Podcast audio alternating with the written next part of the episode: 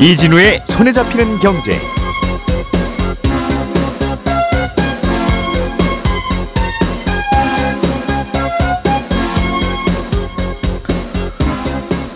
안녕하십니까, 이진우입니다.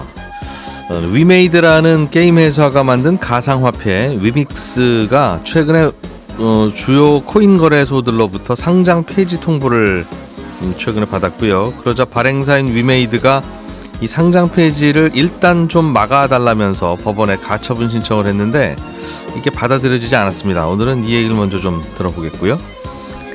증권사들이 최근에 이엘비라는 상품을 많이 출시하고 있는데요. 고금리에 원리금 보장까지 된다고 해서 많은 분들이 관심을 갖고 있죠.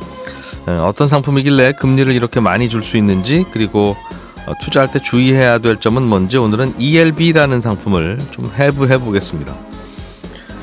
요즘 은행들이 경쟁적으로 예금과 적금의 이자를 올리고 있는데, 경남에 있는 한 단위농협에서 연 십 퍼센트 금리를 주는 특판 적금을 팔았다가 아, 가입자들에게 해지를 부탁하는 난감한 상황에 빠졌다는군요. 이 소식도 들어보겠습니다. 십이월 팔일 목요일 손에 잡히는 경제, 광고 잠깐 듣고 시작합니다. 우리가 알던 사실, 그 너머를 날카롭게 들여다봅니다. 평일 아침 일곱 시 오 분 김종배의 시선집중.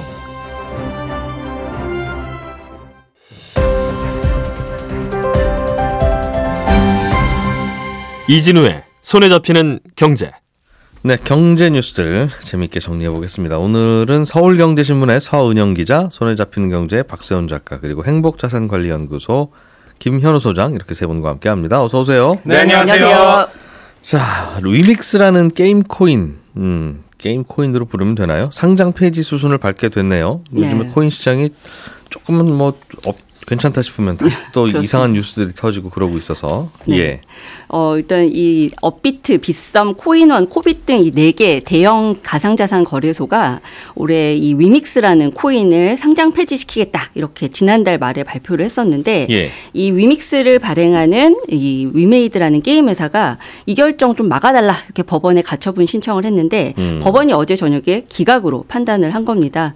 어, 당장 이제 거래가 막히는데요. 오늘 오후 세 시부터 거래가 막 입니다. 그래서 음. 위믹스 투자자들은 각 거래소별로 정한 출금 지원 종료일까지 이 위믹스를 개인 지갑에 옮겨 담거나 위믹스 거래가 되는 다른 거래소로 옮겨를, 옮겨야 하는 상황입니다. 음. 어, 네, 일단은 이 위믹스가 뭐냐, 이거부터 좀 설명을 드려야 할 것 같아요. 예. 어, 일단 이 위믹스는 어, 코스닥 상장사인 위메이드라는 게임 회사가 사실상 발행하는 가상 자산인데요. 음. 뭐 발행 주체는 사실 이제 이 위메이드가 백 퍼센트 소유하고 있는 자회사 위믹스 음. 재단이 발행을 하고 있습니다. 예. 어, 이 위믹스는 어, 뭐, 전 세계 모든 게임의 기, 기축통화가 되겠다, 이런 포부를 가지고 좀 출범을 한 코인입니다. 음. 어, 이, 이제 게임을 통해서 게임을 열심히 하면 이제 코인이 쌓이는데, 이게 위메이드가 만든 게임뿐만 아니라 다른 회사가 만든 게임에서도 이, 이 위믹스가 음. 통하게끔, 이 기축통화 역할을 하게끔 만들어 보겠다, 이런 원대한 포부를 가지고 만든, 어, 코인이고요. 게임을 하면 음. 포인트가 쌓이고, 그거는 뭐 어떤 네. 게임이든지 우리가 그렇죠. 아는 거니까. 네. 문제는 이제 그 포인트를 위믹스라는 코인으로 바꿀 수 있게 해주겠다. 네, 그렇죠. 그 코인은 언제든지 거래소 가면 돈으로 바꿀 수 있으니까. 그렇죠. 환금도 음. 가능하고, 그리고 예. 다른 게임에서도 통하고. 그러니까 이 사실 이제 위메이드 그룹이 가지고 있는 이제 그 그룹의 청사진에 이 위미, 위믹스라는 자산이 굉장히 중요한 역할을 하고 있었습니다. 그래서 음.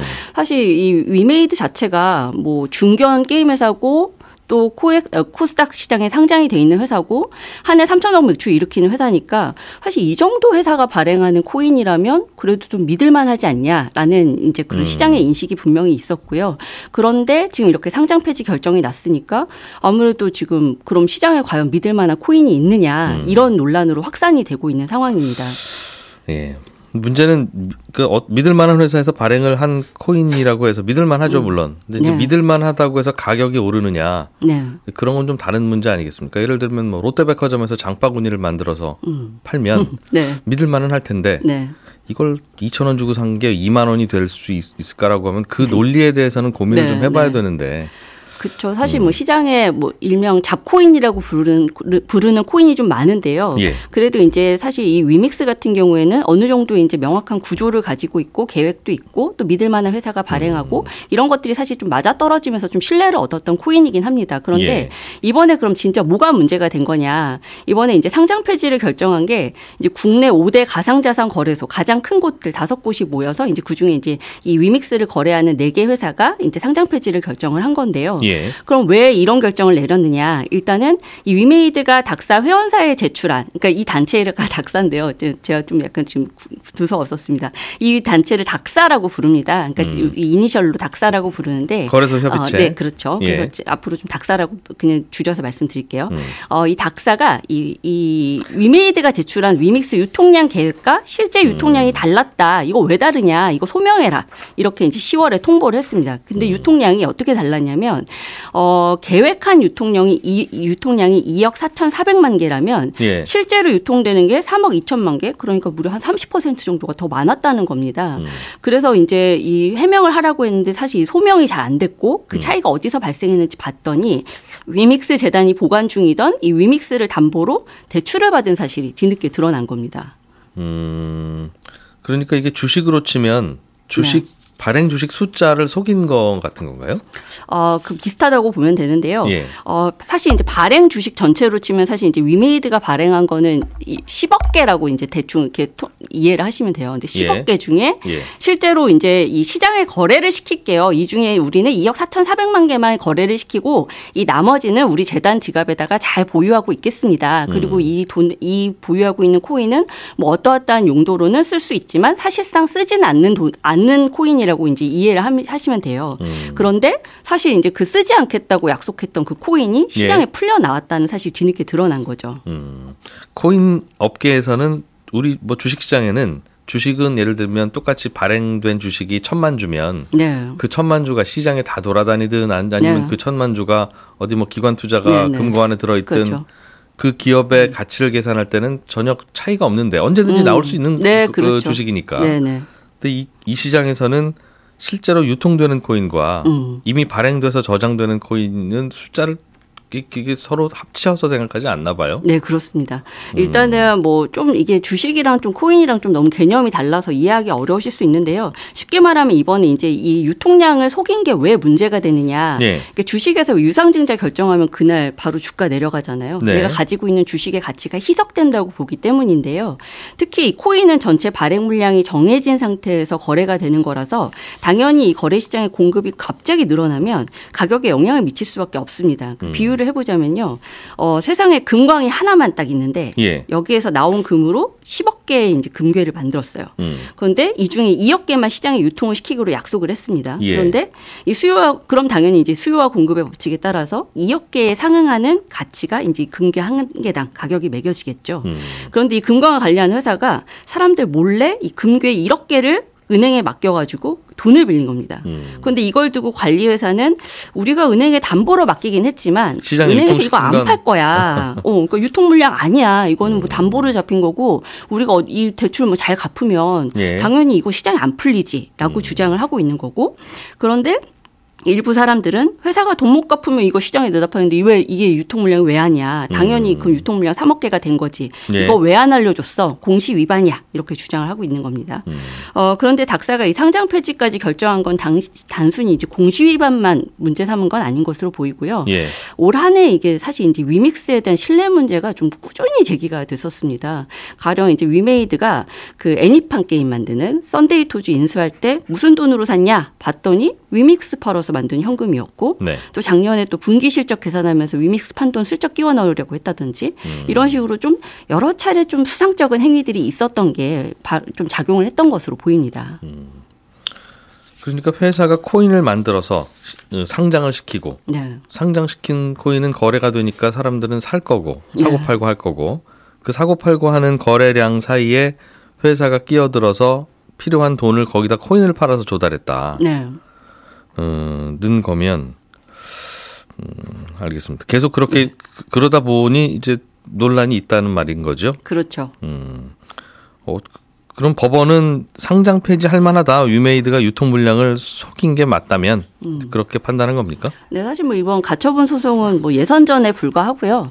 사실 뭐 그 내용은 본선, 결선, 그러니까 본안 소송에서 본격적으로 아마 다루게 될 겁니다. 네. 어, 이번 가처분 신청 결과에 많은 사람들이 주목한 게 이게 과연 상장돼야 마땅한 코인. 상장 폐지돼야 마땅한 코인 이 기준이 사실 이제 법적으로 마련돼 있지 않은 상황에서 예. 법원이 뭘 가지고 판단할 거냐 이거거든요. 음. 근데 이 법원이 정말 고민이 깊었던 게 어제 뭐 좀 판결 늦게 나올 거다라고 예상하긴 했지만 거의 여덟 시 가까이 돼서 나왔습니다. 예. 이게 어 좀 그만큼 상당히 고심하지 않았나 싶은데 제일 쉬운 기준이 이제 투자자 보호랄 보호라고 할 수 있죠. 사실 이제 법원이 어떤 잣대를 가지고 판단할 거냐 이 기준을 좀 보면 이게 좀 애매한 게 사실 이제 이 상장 폐지를 시키면 위믹스 들고 있는 투자자들은 당장 들고 있던 코인이 휴지 조각이 되는 거잖아요. 음. 그래서 투자자들이 이제 법원에다가 이대로 상장 폐지하면 투자자들 영구적으로 회복할 수 없는 피해 입으니까 네. 가처분 인용해줘라. 그러니까 상장 폐지 막아달라 이런 호소문을 내기도 했습니다. 음. 아, 게다가 이 위메이드가 상장사니까 위메이드 관련 주식 들고 있는 투자자들이 지금 한 십육만 명 정도로 얘기가 나오거든요. 예. 이들의 피해가 상당히 불가피한 상황이죠. 어, 주가에 영향받을 수밖에 없으니까요. 그런데 이번에 이제 판결문 보면 법원이 기각결정 내린 근거가 결국 투자자 보호입니다. 그러니까 내용 음. 보면 단기적으론 위믹스 투자자들한테 손해, 손해가 날 수 있지만 장기적으론 가상자산 생태계 침해하는 행위를 엄격히 제한해서 이 시장의 투명성 확보하고 다른 잠재적 투자자 등의 더 큰 손해와 위험을 미리 방지할 필요성이 크다. 음. 그러니까 이 위믹스, 위메이드가 시장 신뢰 훼손한 점에서 가상자산 생태계를 위협 위협하고 있다라는 걸 인정했다는 거고요. 예. 닥사가 재량껏 이를 막는 결정도 옳다고 판단을 했다는 겁니다. 일단 음. 예선전에서는요. 예. 근데 이제 앞으로 분한 소송에서 이제 말씀하신 내용들이 좀 본격적으로 다뤄질 텐데 음. 위믹스가 정, 위메이드가 정말 위믹스를 쌈짓돈처럼 썼는지 이런 각종 의혹들 두고 공방을 벌일 테고 어, 위메이드 입장에서는 이 상장 폐지 기준이랑 절차 이런 게 굉장히 모호한데 음. 거래소들 니들 정말 정확한 기준 가지고 이거 판단한 거 맞냐 이, 이 부분을 굉장히 심하게 공격을 할 겁니다. 근데 예. 사실 가상자산 거래소들을 상장하는 기준, 상장 폐지 기준 이런 게 공개돼 있지도 않고 명확하지도 않거든요. 그러니까 예. 사실 이런 부분이 분명히 취약한 점은 맞고요. 그래서 이런 것부터 좀 보완이 필요하지 않냐. 그리고 좀 이번 사안을 어, 계기로 해서 앞으로 좀 상폐되는 코인들 굉장히 많아지지 않겠냐 이런 예. 이야기들이 나오고 있습니다. 그렇군요. 어, 원래 코인 시장이 다 이런 이런 거니까라고 생각하면 그럴 수 있는 건데. 네. 예. 위, 위믹스 코인만 이러냐라고 물으면 떳 하늘 아래 떳떳한 코인이 하나도 없어서. 네. 사실상 그렇습니다. 어, 그래서 그냥 코인이라고 만들어서 어찌어찌 상장되면 만든 사람들이 그냥 팔아서 도, 현금 가져가고 나머지는 알아서 네. 거래소에서 거래되다가 뭐 어찌어찌 돼버리는 음. 그런 일이 하나둘이 아니라 왜 우리만 그러냐라고 하면 또 그분들은 나름 할 말이 있는 거고. 네. 그게 무슨 가치가 있길래 그렇게 음. 사고 파십니까? 라고 물으면 또 그것도 또 참 한참 논란이고. 그렇죠. 그러네요. 알겠습니다. 김현우 소장님. 네. 이제 현실 세계의 금융상품 얘기를 좀 해보죠. 네. 음, 이엘비라고 하는 상품이 있는데 이게 연 칠 퍼센트가 넘는 수익률을 홍보하고 있어서 네. 야 이거 가입해도 괜찮은 건가 하는 생각들을 하실 텐데 어떤 상품입니까? 연 칠 퍼센트 얼마 전에 연 팔 퍼센트까지도 나왔던 적이 있거든요. 예. 이엘비라고 하면 우리말로는 주가 연계, 파생결합, 사채. 말을 들어도 어렵긴 한데 음. 어, 본질은 사채라는 겁니다. 회사채, 채권이다 이렇게 볼 수 있는데 네. 이게 원금 보장형 이엘에스라고도 불렸었어요. 그러니까 예. 원금 보장 일정 부분 이자를 약속하면서 주식 가격이 오르고 내림에 따라서 추가 수익을 지급하는 구조인데 요즘에 예, 이엘에스가 예전에 이런 거였죠. 어, 이엘비도 그렇습니다. 그러니까 이엘에스는 원금 보장은 안 되죠. 뭐 이자를 약속하지도 않고 그러니까 주가가 오르고 내림에 따라 가지고 어, 아. 밴드를 줬었는데 코스피 지수가 지금보다 삼십 퍼센트 더 넘게 떨어지지만 않으면 네. 뭐 연 육 퍼센트 드리겠습니다. 드리겠습니다. 그리고 그 거. 이상 올라가면 추가로 얼마 더 드리겠습니다. 뭐 이런 조건이 달려 있는 상품이 이엘에스였는데 예. 이엘비는 여기에 원금 보장 이 들어갔다 이렇게 이해하시면 됩니다. 음, 원금은 보장해 주되 네. 뭐 코스피 지수가 어찌어찌 되면 추가 수익을 주겠습니다라고 하는 게 통상적인 이엘비의 구조였는데 요즘에 나오는 건 아주 단순하게 그냥 예. 만기까지만 보유하시면 뭐 연 칠 퍼센트 드리겠습니다. 아, 어, 그런 뭐 어떤 변화도 혹은 뭐 내기도 없이 그렇습니다. 전혀 없이 그냥 증권사 회사채네요, 그럼. 맞습니다. 그렇게 음. 이해를 하시면 돼요. 근데 뭐 이 구조를 그럼 어떻게 증권사들은 높은 고수익을 줄 수 있느냐? 예. 이 이엘비를 발행해서 모집된 자금, 투자 자금들은 대부분 안전한 채권에 투자를 하고 음. 어, 그리고 일부는 주식이나 파생상품 같은 곳에 넣습니다. 그러니까 뭐 저는 쉽게 말해서 복권에다가 표현을 하는데 예. 일억 원을 빌려가지고 구천구백구십구만 원은 안전한 예금에다 넣어놓고 만 원 정도는 복권을 사는 거죠. 그래서 예. 당첨돼서 당첨금이 많이 나오면 그거 조금 더 드리고 음. 그럼 수익률이 높아지니까요. 그래서 당첨이 안 되면요? 안 되면 약속된 구천구백구십구만 원으로 예금 넣어놨었잖아요. 예. 거기에 원금과 이자는 나올 테니까 일억 조금 넘도록 그렇게 설계를 해놓는 거죠.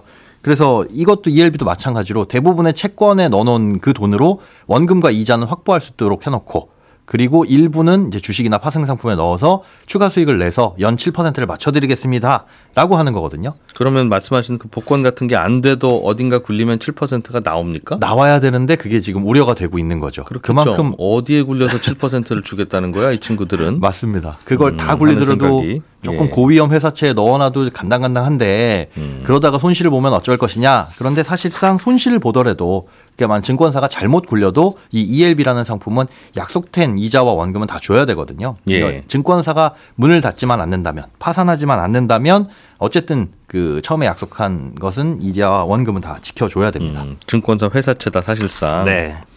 근데 보통 우리가 증권사에서 사는 상품들이 많죠. 네. 뭐 펀드도 있고 뭐 음. 개별 주식도 살 수 있고 그렇죠. 채권도 살 수 있고. 네. 근데 그런 것들은 증권사가 중간에 문을 닫거나 망해도 네.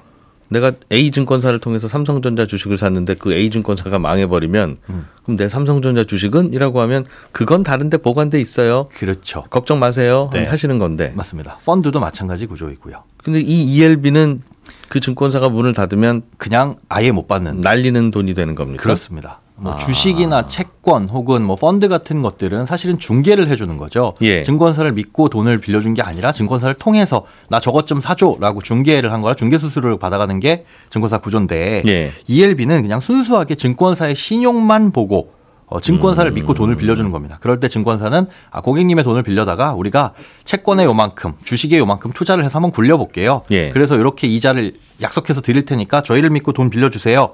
라고 하는 겁니다. 그러다 보니 이것도 회계상으로 부채로 분류가 되고요. 예. 어, 이엘비뿐만 아니라 이엘에스도 마찬가지거든요. 음, 그렇게 부채로 분류되다 보니까 어, 그 증권사가 발행한 다른 채권들, 뭐 음. 무담보, 무보증 채권과 동일한 순위로 예. 어, 보장을 받습니다. 그러니까 문을 닫으면 못 받는다. 음. 사실 은행으로 보면 은행의 예금하고 똑같거든요. 은행 예금도 사실 우리가 은행을 믿고 돈을 빌려주면 그 은행이 그걸로 뭐 대출을 해줘서 얼마나 많은 돈을 벌든 혹은 대출을 떼이든 손해를 보든 상관없이 약속된 이자를 우리가 받는 거잖아요. 예. 그러다가 혹시나 은행이 문을 닫으면 사실은 못 받는 거였는데. 오천만 원까지는 되잖아요. 그렇죠. 아이엠에프 이후에 이제 사람들이 어, 은행도 문을 닫네? 빌려줬더니 못 받네? 이런 일이 생기다 보니까 그때부터 어, 예금자 보호 제도가 생겨서 오천만 원까지는 음. 보호를 받거든요. 예. 그런데 이 이엘비 같은 경우에는 그런 안전장치가 전혀 없습니다. 없다. 네. 그래서, 어, 이 증권사가 문을 닫는 위험, 이것들을 체크를 해보셔야 되는데, 예. 그렇다면 혹시나 이거를 내가 가입했는데 중간에 환매를 하는,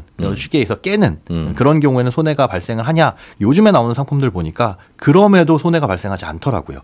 그러니까 보통 이런 이엘에스 같은 상품들은 아 고객님 중간에 나가시면 이건 수수료도 제하고 뭐 음. 시장도 안 좋아지면 우리가 원금 밑으로 드릴 수도 있습니다. 이런 상품들이 많았었거든요. 예. 근데 요즘 나오는 상품들을 보니까 중간에 환매를 신청하더라도 한 삼 일에서 오 일 정도 걸린다 뿐이지 아, 원금 플러스 연 한 삼 퍼센트 정도의 이자도 쳐주고 음. 어. 끝까지 가시면 칠 퍼센트 드리고. 예.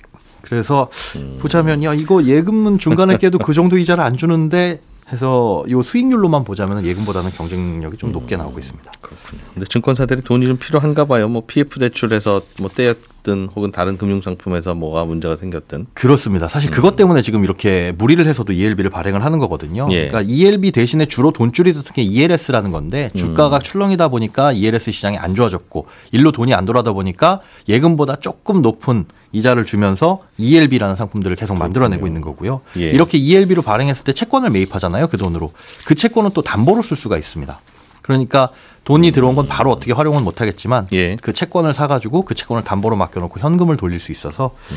증권사들이 이게 돈줄이 되고 있다. 이렇게 보면 됩니다. 증권사 망하면 내가 못 찾는 돈 네. 중에 하나가 이엘비. 맞습니다. 이엘에스도 그런가요? 이엘에스도 그렇습니다. 알겠습니다. 이로 시작되는 건 좀 주의해야 되겠습니다. 요즘 같은 때는. 네. 다른 것도 모르는데 지금 머리 안 떠올라서 일단 요 두 가지 주의하셔야 됩니다. 예. 박 작가님. 네. 경남에 있는 한 지역 농협이 연 십 퍼센트 금리를 주겠다고 적금을 네. 팔았다가 네. 아유 고객님 다시 해지해 주시면 안 됩니까? 하는 그렇습니다. 그런 전화를 돌리고 있어요. 목표치가 십억 원어치였는데 실수로 천억 원어치를 팔았거든요. 근데 어제 그쪽에 저 전화 걸어보긴 했는데 통화가 안 돼서 일단 예. 보도 나온 거 종합해보면 이렇습니다. 경남에 있는 한 지역은행이 말씀하신 것처럼 최고 연 십 퍼센트 정도 이자 주는 적금을 대면 가입 조건을 출시를 했는데 그런데 이, 그 일 일 날 약 두 시간가량 정도 비대면으로 온라인으로도 가입이 가능해졌습니다. 이 부분에서 직원의 음. 실수가 있었다는 게 농협 측 설명인데 예. 무슨 실수냐. 이 상품이 원래는 그 지역 고객들만 상대로 대면 판매를 하려고 했는데 네. 한 직원이 상품을 등록하는 과정에서 비대면 및 취급이라는 버튼을 누르지 않았고요. 예. 결국 이 상품 가입이 온라인으로 가능해진 겁니다. 농협 측 말로는 그 농협이 음. 있는 동네가 시골이다 보니까 예. 한 오십 명 정도한테 대면 판매가 될 거라고 예상을 했는데 음. 온라인 가입이 가능해지는 바람에 오천팔백 건가량의 계좌가 개설이 됐다는 거예요. 다른 분들은 이거 이 농협이 이걸 팔기 시작했다는 걸 어디서 알고 갑자기. 인터넷 재테크 카페에 갑자기 퍼진 겁니다. 아. 이런 게 등장을 했다. 왜냐하면 요새 금리 높이 주는 곳들 찾아다니고 있거든요. 예. 그러다 보니까 순식간에 가입자가 늘었는데 여기 가입 금액 제한도 없고요. 한 사람이 같은 상품을 여러 개 가입까지 했어요. 음. 그러다 보니까 목표치 십억 원에 백 배, 천억 원이 들어간 건데 문제는 이 상품이 연 십 퍼센트 정도 이자 주는 거라고 했잖아요. 예. 근데 천억 원에 십 퍼센트면 이거 적금이자 계산이 약간 좀 어렵긴 하지만 음. 어마어마할 거라고 예상은 되시죠. 근데 그러네요. 이 농협의 현금 자산이 지금 삼억 원 조금 넘게 있습니다. 출자금은 칠십삼억 원이에요. 세상에 이거 그럼 이해금 받아서 어디 굴릴 데도 없겠네요. 없습니다. 굴리기도 힘들고 나중에 만기 때 이자 줄 거 생각하면 큰일 난 겁니다. 그래서 부랴부랴 적금 가입한 고객들한테 전화 걸어서 해지 좀 해달라고 부탁을 하고 있는 그런 상황인데 네. 여기까지만 들으면 어느 한 지역의 농협의 직원이 실수했구나 싶지만 어제 저녁에 추가로 몇 가지 더 나왔는데 다른 두 곳의 지역 농업에서도 비슷한 일이 벌어졌어요. 예. 한 곳은 지난달 이십오일부터 팔 점 이 퍼센트 금리 주는 특판 상품을 가입을 아, 팔았는데 네. 첫날 가입액만 한 이백오십억 원이 몰려 들어온 겁니다. 음흠. 그럼 이거 그냥 이백오십억 원씩 계속 이 년 붙는다 그러면 들어오는 돈만 육천억 원이고 거기 나가는 이자 계산하면 또 장난이 아니죠. 다른 곳도 오일에 최고금리 연 구 점 칠 퍼센트짜리 팔았는데 앞서 마찬가지로 최대 가입 금액이 제한 없고 다수 계좌 개설이 가능했고 비대면 가입이 가능하다 보니까 여기도 상당한 금액의 예수금이 몰려왔다는 보도가 나온 겁니다. 아, 이게 적금이니까 첫 달치 부은 게 이렇게 수백억 수천억이라는 거군요. 그렇습니다. 그럼 이분들은 앞으로 매달 이만한 규모의 돈을 이 은행이든 지역 농협이든 부으실 거고. 그렇죠. 와. 그러니까 이게 지금 다른 은행들이 금리를 계속 올리다 보니까 그 여파가 여기까지 미쳐서 금리 경쟁을 하다가 벌어진 일이 아닌가 싶긴 한데 네. 어쩜 이렇게 허술한가라는 개인적인 생각을 하고. 할 수밖에 없습니다. 아, 이거 전화해서 해지해 주시면 모르겠는데 안 해 주시면 이 은행 골치 아프겠네요. 그렇습니다. 네, 저는 열한 시 오 분에 이어지는 손경제 플러스에서 다시 인사드리겠습니다. 이진우였습니다. 고맙습니다.